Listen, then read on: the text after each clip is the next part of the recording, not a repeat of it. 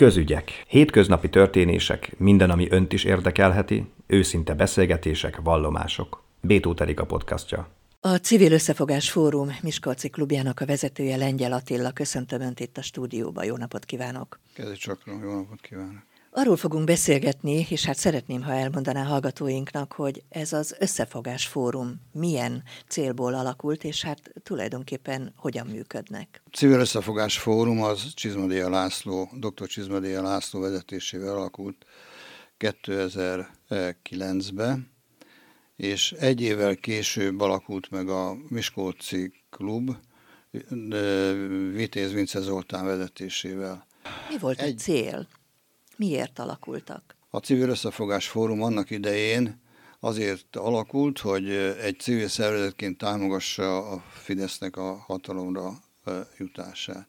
És filozófiája az volt Isten család haza, amelyik elsősorban ebből következően a magyar identitásnak a, a erősítését célozta.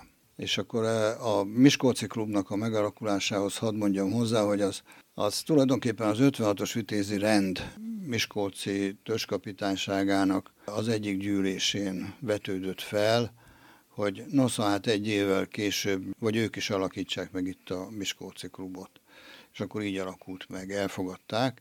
Tehát a gyökerek valahol nálunk ugye az 56-os vitézi rendnél vannak, de már önmagában ez is meghatározza a dolgot, mert e, ugye az 56-os e, gondolkodás az nálunk e, egy egy nagyon eh, központi téma.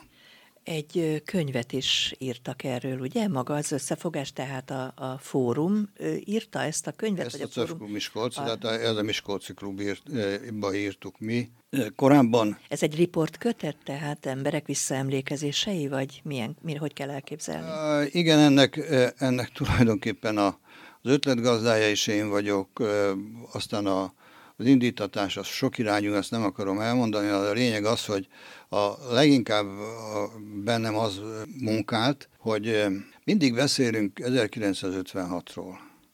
És mindig ott kezdődnek a megemlékezések és a beszélgetések, hogy 1956. október 23-án kitört a forradalom. Ez Ezt azért nem helyes, mert... Is. Igen, de hát arról, arról meg nem szoktunk beszélni, hogy miért tört ki a forradalom. És ugye a, a, a kommunisták nyilvánvalóan eh, azt szokták eh, mondani, hogy ez egy belső eh, érlelődés volt a kommunista pártba, akik meg éppen a másik oldalon jobb állnak, azok meg azt mondták, hogy fasiszták, kezdeményezték, aztán voltak, akik, hogy börtöntöltelékek. Persze, egy csomó ember börtönbe volt, mert ők rakták bele. Tehát a dolog lényege az, hogy az a kommunista terror, amelyik eh, működött az 50-es évek elején. Eh, az volt az, az oka, hogy ez bekövetkezett az 50, 56-ban a forradalom. És én úgy gondoltam, hogy eh, miután a mi köreinkben elég sokan vagyunk, ugye én is ilyen voltam, a osztályidegen voltam, akik megszenvedtük az 50-es éveket, ezért csináljunk egy e, olyan gyűjtést, ahol ezek az emberek a saját tapasztalataikat írják le, hogy mi volt az 50-es években teles dolog lesz, mert amit szépirodalomban, másütt művészetekben visszakapunk, az már egy kicsit dramatizált, dramaturgiailag átdolgozott dolog. Ennek megfelelően én azt gondoltam, hogy ez egy, ez egy jó kezdeményezés lesz, és azt hiszem, hogy ez egy egészen jó kezdeményezés volt. A könyv kapható valahol? Nem. Nem? Mi úgy működünk, hogy miután klubja vagyunk a Civil Összefogás Fórumnak, nem vagyunk önállóak ebben az értelemben, és ahhoz, hogy saját gazdasági helyzeteink, helyzetünket megkönnyítsük, ezért leporoltunk egy alapítványt, meg egy egyesületet, amelyek működtek korábban, csak éppen akkor már nem nagyon. És akkor ezzel a egyesülettel és alapítványjal mi tudunk pályázni, tudunk pénzeket szerezni, és ennek megfelelően ezt a könyvet is pályázatból csináltuk meg, és ezt elsősorban a klub tagjainak a rendezvényeken Én ezt akartam kérdezni, hogy kikhez jutott el ez a riportkötet? Kik hozzánk járnak, pluszba azoknak, akiknek, akik közel állnak hozzánk, és adott esetben ajándékba odaadjuk, és elkezdtük már szétosztani ezt a könyvet a középiskolákba, általános iskolákba, azokba, ahol szívesen fogadják. Azt gondoljuk, hogy a történelem tanítást, a történelmi ismereteknek a tágítását, bővítését akarjuk szolgálni azzal, hogy valóban ilyen autentikus történeteket kaphatnak meg a gyerekek, e, és gondolom, hogy ez a pedagógusokat, pedagógusokat fogja segíteni a történelem tanárokat. Legalábbis ők azt mondják. Hát attól függ, hogy a történelem tanárnak milyen a világnézete. Hát most ezzel meglepett. Nyilvánvaló, akinek olyan, az nem fogja fogadni, és nem akarja majd, hogy elkezdtük szervezni, hogy elmegyünk történelem órára, vagy pedig egy, egy beszélgetésre történelem órán kívül, és viszünk könyvet a gyerekeknek. Na most nyilván, akinek más a világnézete, az nem fog fogadni bennünket. Aki meg igen, az fog fogadni. Bár ha már itt tartunk, akkor hadd mondjam el, ennek ugye megint volt egy másik eh, vonulata és előzménye. Tőkécki Lászlónak a halála előtt egy évvel ugyanúgy szellemi honvédő díjat kapott a Tőkécki László, mint én, én egy évvel később.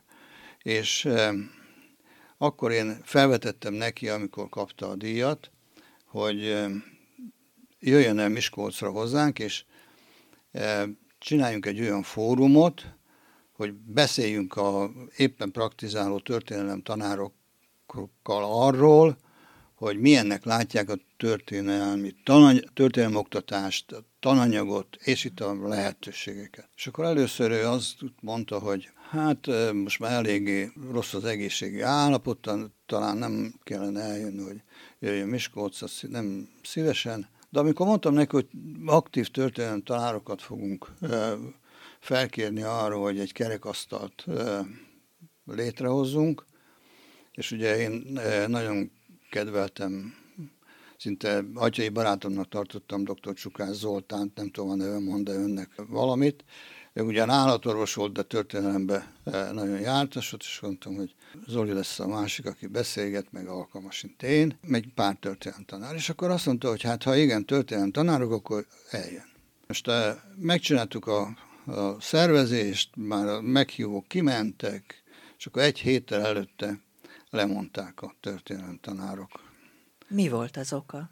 A fórumon való részvételt. Azt mondták, hogy ők nem akarnak nyilvánosan szerepelni.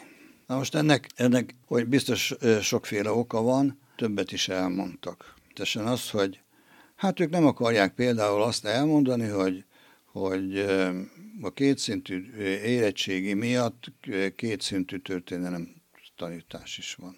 És hogy bizonyos történelmi eseményeket, amelyek nagyon fontosak, most csak hirtelen eszembe jut, hogy a francia forradalmat például kivették a történelem, az egyszerű történelmi tananyagból.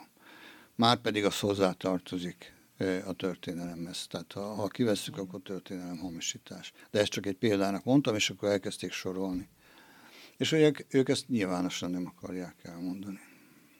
Aztán volt, ahol olyat mondtak, hogy az igazgató hát nem engedi meg, hogy eljöjjenek, mert választás lesz az iskolában az igazgató, választás, hogy kinevezés előtt állnak, és akkor nem akarja. Szóval ez kudarcba fulladt ez a kezdeményezésük. Viszont, viszont vannak azért a Civil Összefogás Fórum Miskolci klubjának több olyan kezdeményezése, ami sikeresebb. Nevezetesen most szeptember másodikán is volt egy Magyarnak lenni címmel egy találkozót szerveztek a határon túli magyaroknak. Ez hogy sikerült? Én azt gondolom, hogy jól sikerült. Hát Hányan voltak? Mozgást is figyelembe veszem, hogy a 120-150-en, Székely barátainkkal régi szoros kapcsolatunk van, Barótról jönnek hozzánk, most éppen úgy alakult a dolog, hogy csak kilencen voltak, és ugye mi csinálunk egy büfét, most elfelejtettük bezárni a, a büfét, eltenni a, a pogácsát meg a bort, úgyhogy még ott is voltak kint, vagy, vagy tizen. A Szent Ferenc kórus nem számolom bele, mert ők jöttek és mentek. Tehát, Tehát összességében rendez... Vinne örömmel jönnek. Ugye Igen. voltak felvidékről, Erdélyből, Kárpátaljáról. Ennek a rendezvénynek mi a célja? Ugye a címe önmagáért beszél, hogy magyarnak lenni, de itt ezek az emberek bizonyságot tesznek arról, hogy valóban ők magyarok, ott egy maroknyian, felvidéken, Kárpátalján, és a többi? Hát, nem hitvallás, mert már önmagában azzal, hogy eljönnek, megkapcsolatunk van, ez nyilvánvaló magyarok. Tehát hadd mondjam a következőt, ugye ez a magyarnak lenni, ez itt a hetedik Cöfklub Miskolcnak napnak volt a mottója. És ennek a, az előzménye az, hogy az erdélyekkel első pillanattól kezdve már nyolc éve megvan a kapcsolatunk. Kárpátaljával olyan hat éve.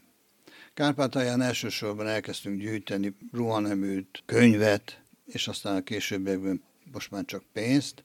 És akkor Tóth, Vitéz Tóth Dániel barátunk, aki, akit ugye annak idején kitiltottak Erdélyből, és a határon túli kapcsolatokat ápolgatja, bocsánat, nem kell ápolni, hanem szervezi.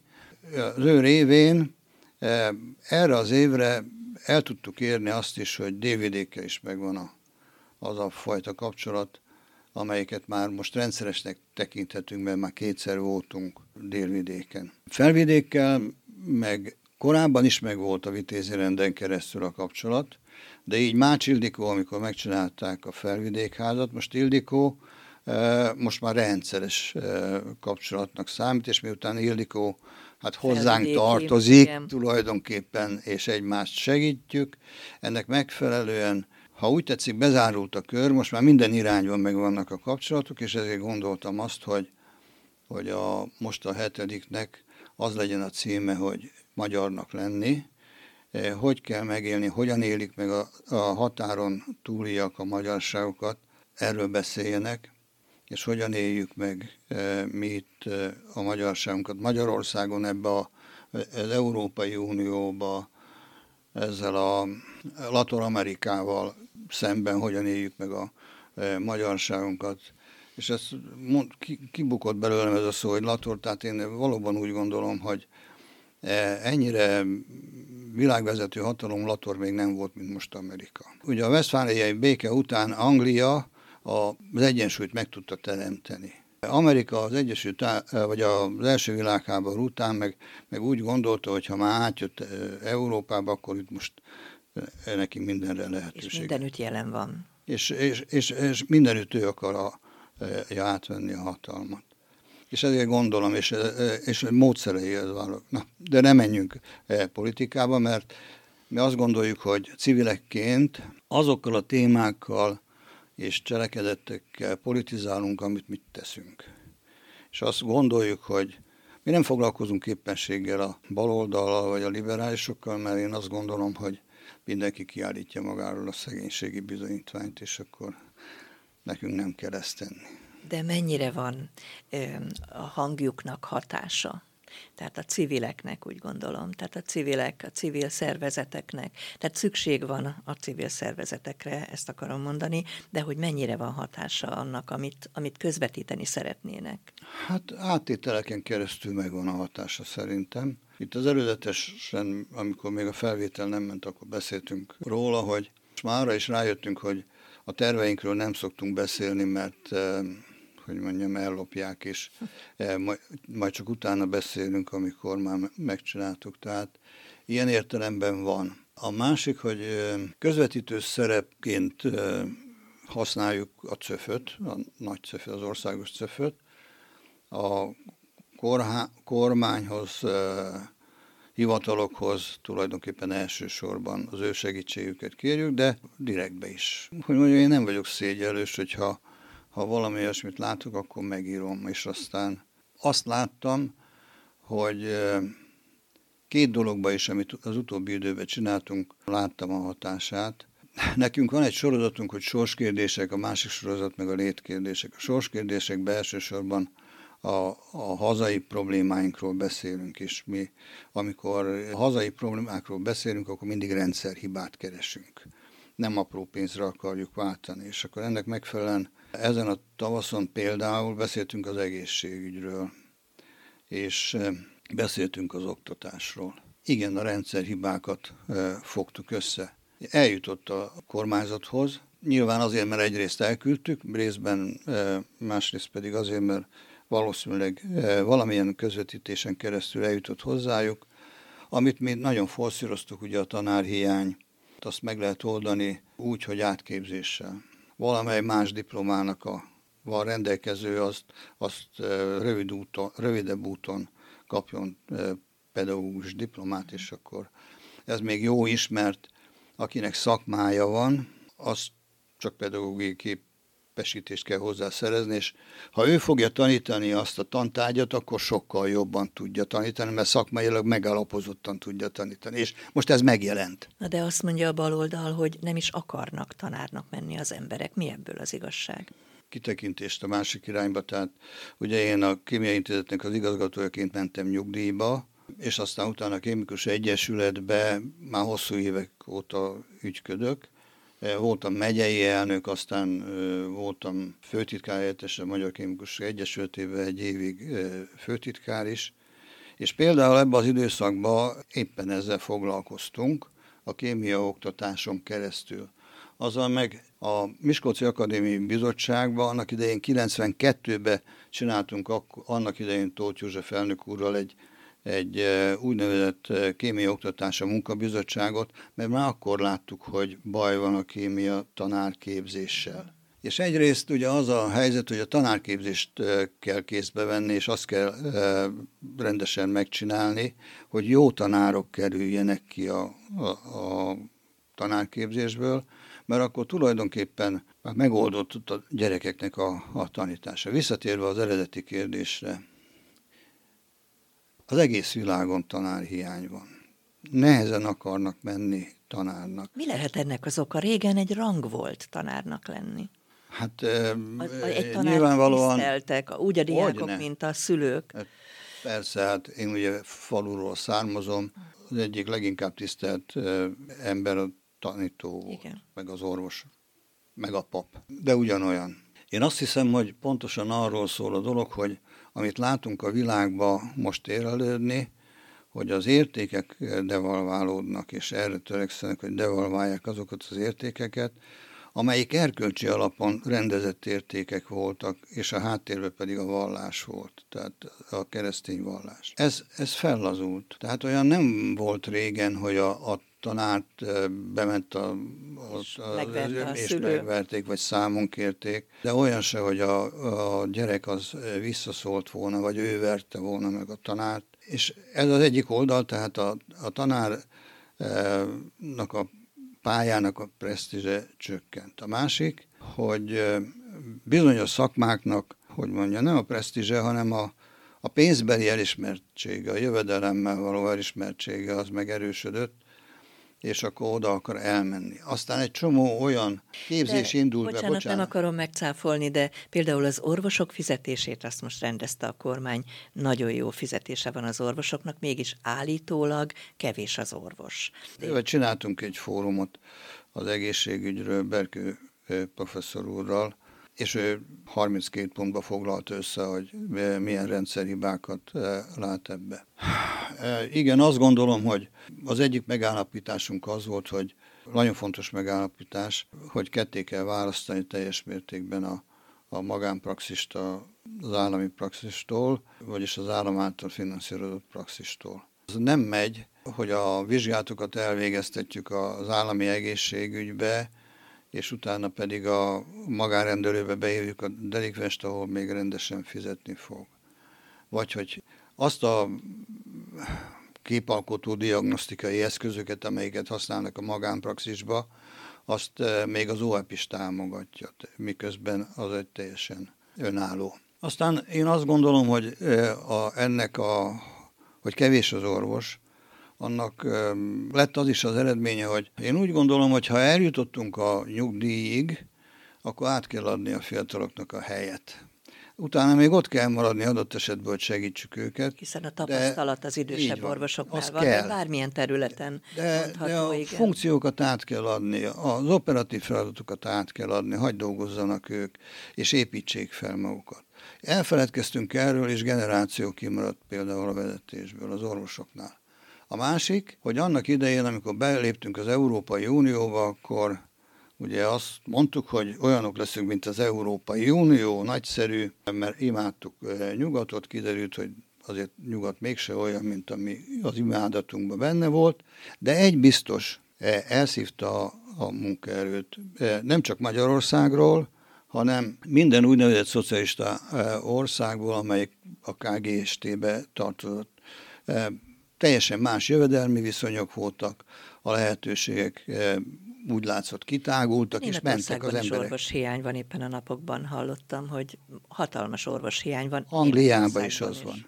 Ápoló hiány van Angliában. Hova lettek az orvosok? Ugyanúgy, ugyanúgy pedagógus hiány van Amerikában, pedagógus hiány van Angliában, és így tovább. A, az előbb ugye beszéltem róla, hogy az a fajta kötelezettségtudat, kötelességtudat, amelyet valami erkölcsű úton régen tudtunk szabályozni, azt tűnt el. Fellazultak az értékek. A világban mindenütt, innen, e, ahol felelősséget kell vállalni.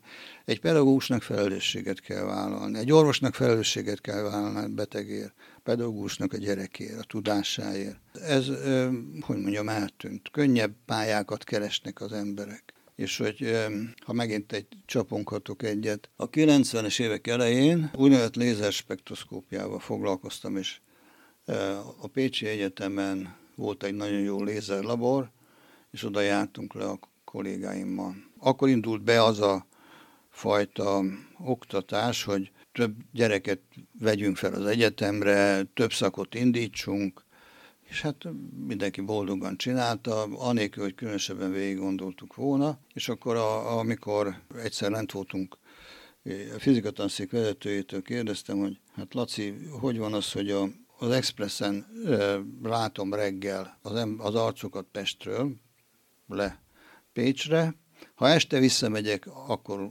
látom ugyanazokat az arcokat. És akkor azt mondta, hogy hát ők reggel lejönnek Pestről, este meg hazamennek, mert beindítottunk, ő így használta a szót, beindítottunk mindenféle portás, ruhatáros szakot, és ezeket, ezek az emberek lejönnek és könnyedén tanítják, akár még úgy is, hogy kibérelték a mozit, és akkor 500 embert vizsgáztatott valaki ott, úgy, hogy kiment a, a pulpitusra, vagy a színpadra, feltett egy kérdést, tartsa fel a kezét valaki, hogy most ez erre mit válaszol, és akkor így eldöntött, levizsgáztatta. A helyzet az, hogy azért, hogy olyan típusú diplomákat szereztessünk, mint például Amerikába, el kell Vészre kell venni, Amerikában gyengék a diplomák, a mieinkhez, a mi oktatási rendszerünkhöz képest. Na de hát kitaláltuk, és, ebb, és ezekbe a szakokba nagyon könnyedén lehet. Könnyedén lehet ahhoz képest diplomát szerezni, mint hogy mondjuk egy pedagógus szerezhetne diplomát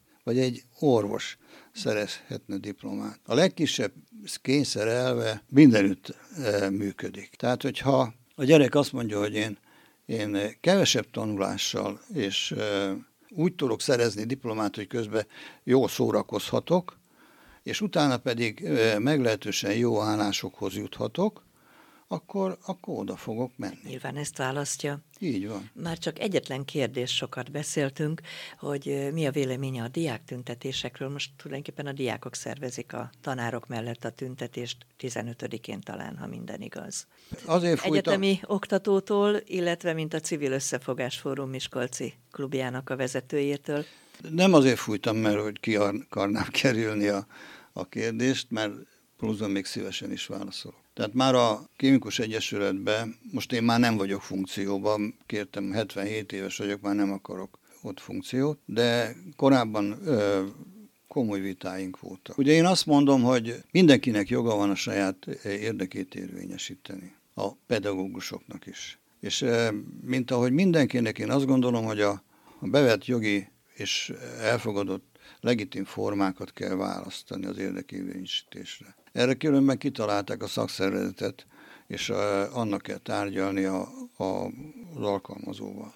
De, de hát most pont a pedagógusokról beszélve, a szakszervezetek viszik utcára a pedagógusokat, igen, ide akarok, a diákokat. Igen, ide akarok kiukadni. Azt gondolom, hogy ha nem tudunk megegyezni partnerrel, akkor még az is belefér valószínűleg, hogy utcára megyünk, de akkor csak mi megyünk. Tehát az, azt egy pedagógiai bukfencnek, egy rettetes pedagógiai hibának azt gondolom, hogy bűnnek tartom, ha egy pedagógus kimegy a gyerekével az utcára tüntet. Holnap nem, tud, nem tudja tanítani. Visszaemlékszem rá, hogy matekóra helyett én is biztos szívesen kimentem volna annó az utcára, mert mondjuk én a matekot nem szerettem, ami azt illeti annak idején. Tehát, hogy egy diáknak ez egy jó het. Hát igen, de ugye én, ha ezt egész egyszerűen szakmai oldalról közelítem, én nem tudom elképzelni, hogyha most én kimentem az utcára, és még pluszból olyan alpári módon nyilatkoznak meg a gyerekeim mellettem, és azt el nem tudom képzelni, hogy én nem szólok rá. Mert nekem ez a dolgom, hogy még erre is figyeljek, nevelnem kell. De azt már megint nem tudom elképzelni, hogy másnap bemegyünk, órát fogok tartani. És majd egyest esetben, annak a diáknak, aki... Igen, te, még feleltetnem kell, és adott esetben egyest kellene adnom, és akkor mit fogok csinálni? Most bejön majd, a, kiveri a balhét a gyerek, hogy hogy képzelem én, hogy egyest adok, miközben ott volt velem az utcán. Vagy bejön a szülő, és számon fog kérni. Ez egy, egy, egy lehetetlen állapot. Tehát e, ezt el kellene felejteni, hogy a gyerekekkel tüntetnek. A gyereknek a, a, az iskolába a helye, a tanárnak is ott a helye tulajdonképpen, de ha az érdekét nem tudja érvényesíteni, ám menjen ki e, mondjuk hét végén, de különben tanítani kell. Hát most a buszvezetőtől is elvárjuk, hogy, hogy ne tüntessen, hanem a buszt vezesse. Meg minden szakmába. Én nagyon szépen köszönöm Lengyel Attilának, a Civil Összefogás Fórum Miskolci klubjának a vezetőjének, hogy itt volt, és beszélhettünk ezekről a tulajdonképpen fontos, hétköznapi, de fontos témákról. Még egyszer köszönöm, hogy itt volt. Én köszönöm szépen.